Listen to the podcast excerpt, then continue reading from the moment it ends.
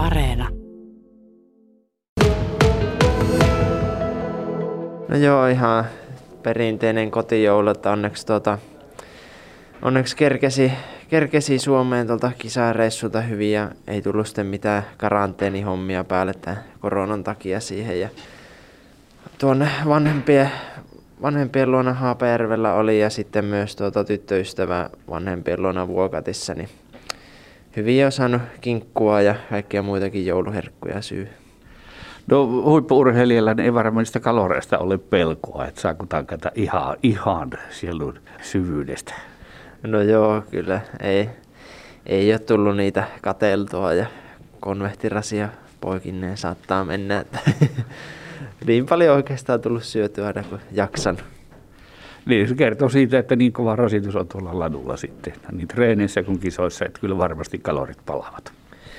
No joo, ja kyllä se monesti tuommoisten kisarupeamien jälkeen on vähän, vähän tuota vajausta ehkä, niin sitä pitää sitten paikata noissa näissä tuota, taukoilla, mitä nyt teki pari viikkoa tässä on maailmankupista taukoa, niin silloin sitten syö vähän enempi varastot täyteen. Mutta oliko se jonkunnäköinen kisa nyt tälläkin joulutauolla niin sitten Saksassa? Joo, justiin tuossa eilen illalla tuli, tuli Saksasta, siellä oli Ederin Marin kanssa semmoinen pari, pari viesti kilpailu tuolla kutsukilpailu Ruupoldingissa ja se oli ihan kiva kokemus, sinnekään ei kovin montaa suomalaista koskaan päässyt, niin hieno tuommoissakin olla mukana. Ja... No, miten kisa meni? No aivan kivasti, että oltiin, oltiinkohan me kuuensia, kuuensia, että kymmenen joukkuetta siihen oli valittu, valittu mukaan, mutta eri maista ja tietysti kovia vastustajia ja tiukka kilpailu oli, mutta aivan tyytyväisiä saadaan. No miten meni sinulle ja miten meni Marilla suoritus? No kyllä molemmat ainakin hiihti hyvästi ja tuota, no vähän alkuun ammunnan kanssa oli tekemistä, mutta loppuun parannettiin ja sitten mulla ainakin meni henkilökohtaisesti loppuun tosi hyvästikin, että sieltä se taas tatsi löytyi sitten. No miten tämä joulun aika, mikä nyt maailmankapissa on pieni tauko, niin tota, miten se käytetään sitten harjoitusmielessä? No perus, perusharjoittelu, että nyt vielä ehkä tota, fysiikkapuolta niin pitää pystyä tekemään vielä semmoisia kovia, kovia reenihommiakin, että tänäänkin tein tuossa sauvotteluistelua ja tasatyöntöä, että vielä sitä lajivoimaa sinne haetaan, että ei ole pelkkää semmoista herkistelyä, kevyyttä, kevyyttä harjoittelua, niin aivan perustyötä vielä, että se 40 päivää on niihin pääkisoihin olympialaisiin vielä, niin kerkee tässä. No, tota, ajattelin kysyä, että millä tavalla sitten olympialaiset näkyy siinä harjoittelussa, että riittääkö sitä huippukuntoa niin kuin koko kaudeksi vai sitten ajoitetaanko huippu niin kuin siihen olympialaisten ajaksi ja tehdäänkö se sitten muun harjoittelun tai muun aikakauden kustannuksella? Miten se toimii?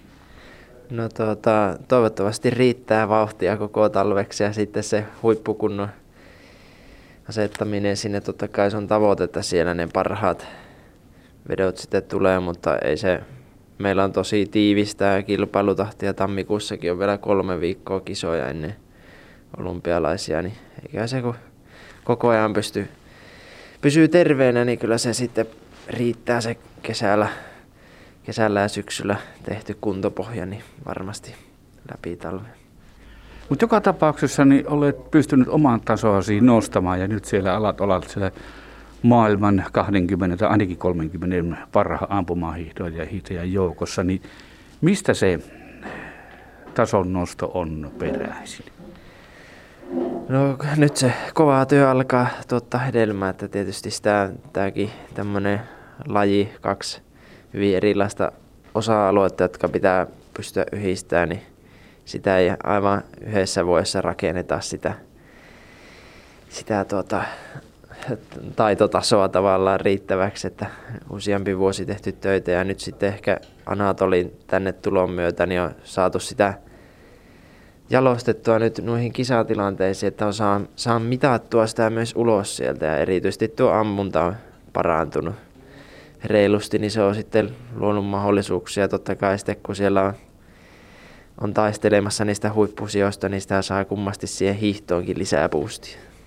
Eli Anatoli Hovatsevin valmentajasi kanssa on ennen kaikkea sitä ammuntaa saatu paremmaksi, näinkö? No joo, se, se kuitenkin tunnustettiin keväällä, että se on se mun se niin suurempi haaste, haaste siinä, niin siihen, sen kanssa lähdettiin tekemään töitä ainakin nyt on näyttänyt hyvältä.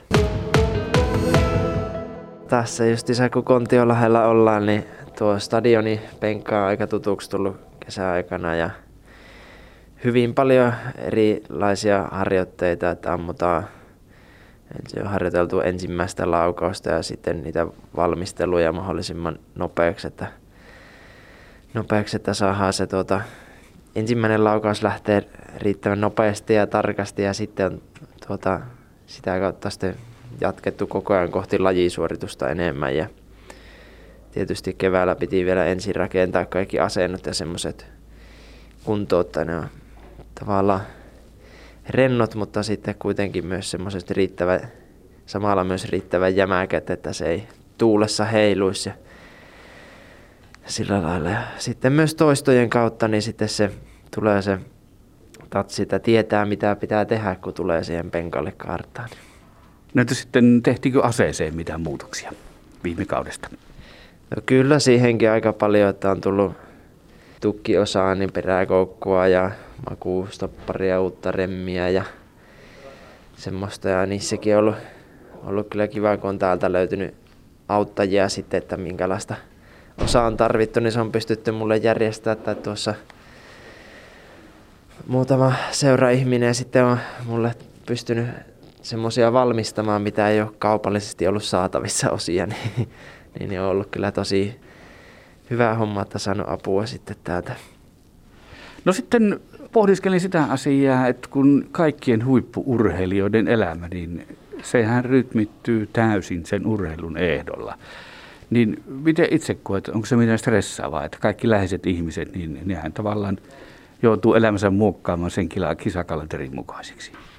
No joo, kyllähän se, justiin tuossa tyttöystävä sanoikin ennen, ennen tuota joulua, että kyllähän tässä huhhuh on paljon kisoja paljon, että kyllähän tässä jo lommaa kaipaa kannustajatkin, mutta, mutta tuota, mukavia juttuja. Nyt tuolla Saksan reissussakin oli äiti ja iskä ja tyttöystävä mukana, niin oli ihan mukava sillä lailla, että heidänkin kanssa pääsee olemaan, että muutenhan on niin kiinni tässä urheilussa, että aika vähän kerkeää mitään sukulaisiakaan nähdä ja sillä lailla, että se vähän on semmoinen, mikä harmittaa, mutta, mutta tuota, onneksi sitten aina keväästä ja kesällä vähän paremmin.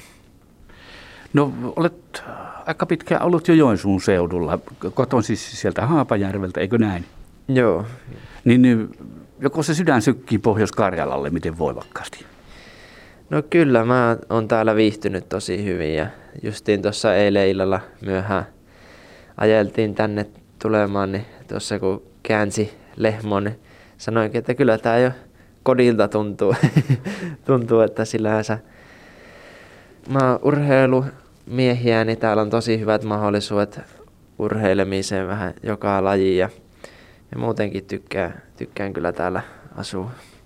No miten huippuurheilijoiden keskuudessa, niin jaetaanko miten paljon sitten niin kuin siviiliasioita ja puretaan tavallaan semmoisia kenties hankaliakin asioita, mitä varmasti jokaisen elämään tulee?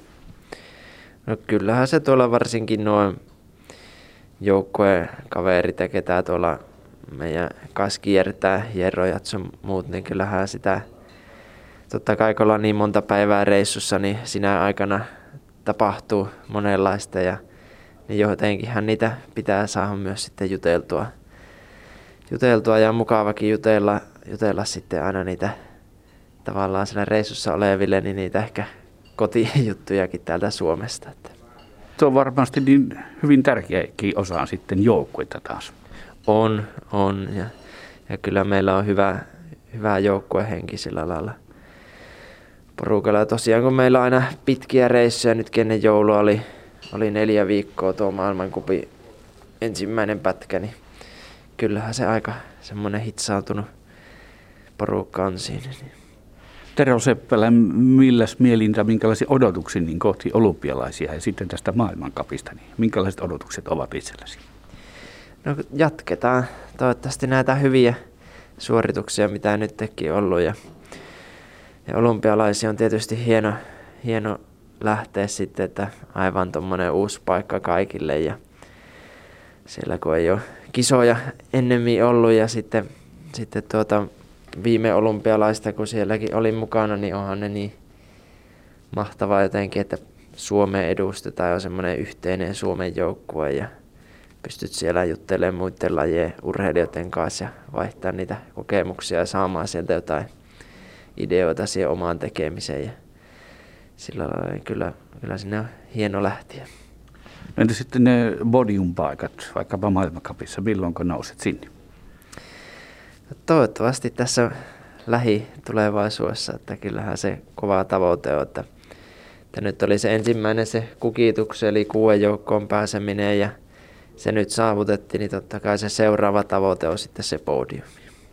Kun se tulisi tuolla Saksassa, sillä täällä on Oberhof ja Rubolding vuorossa.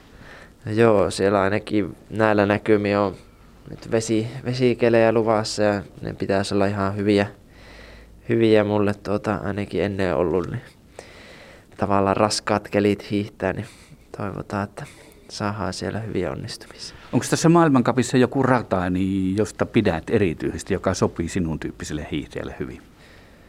No varmaan tuommoiset nopeat radat, Anterselva on semmoinen ja sitten myös tuolla Ranskassa oli ja sitten se Itävallan Hofitse, niin ne on aika semmoisia hyviä suosikkeja, mutta, mutta kyllähän sitten kun päästään keväästä täällä Kontiolahessa kisaamaan ja toivottavasti on katsojatkin paikalla, niin kyllähän sitten siinä suomalaisten kannustaessa niin nämä menee aika kevyesti nämä nousut, niin tämäkin on hyvä paikka.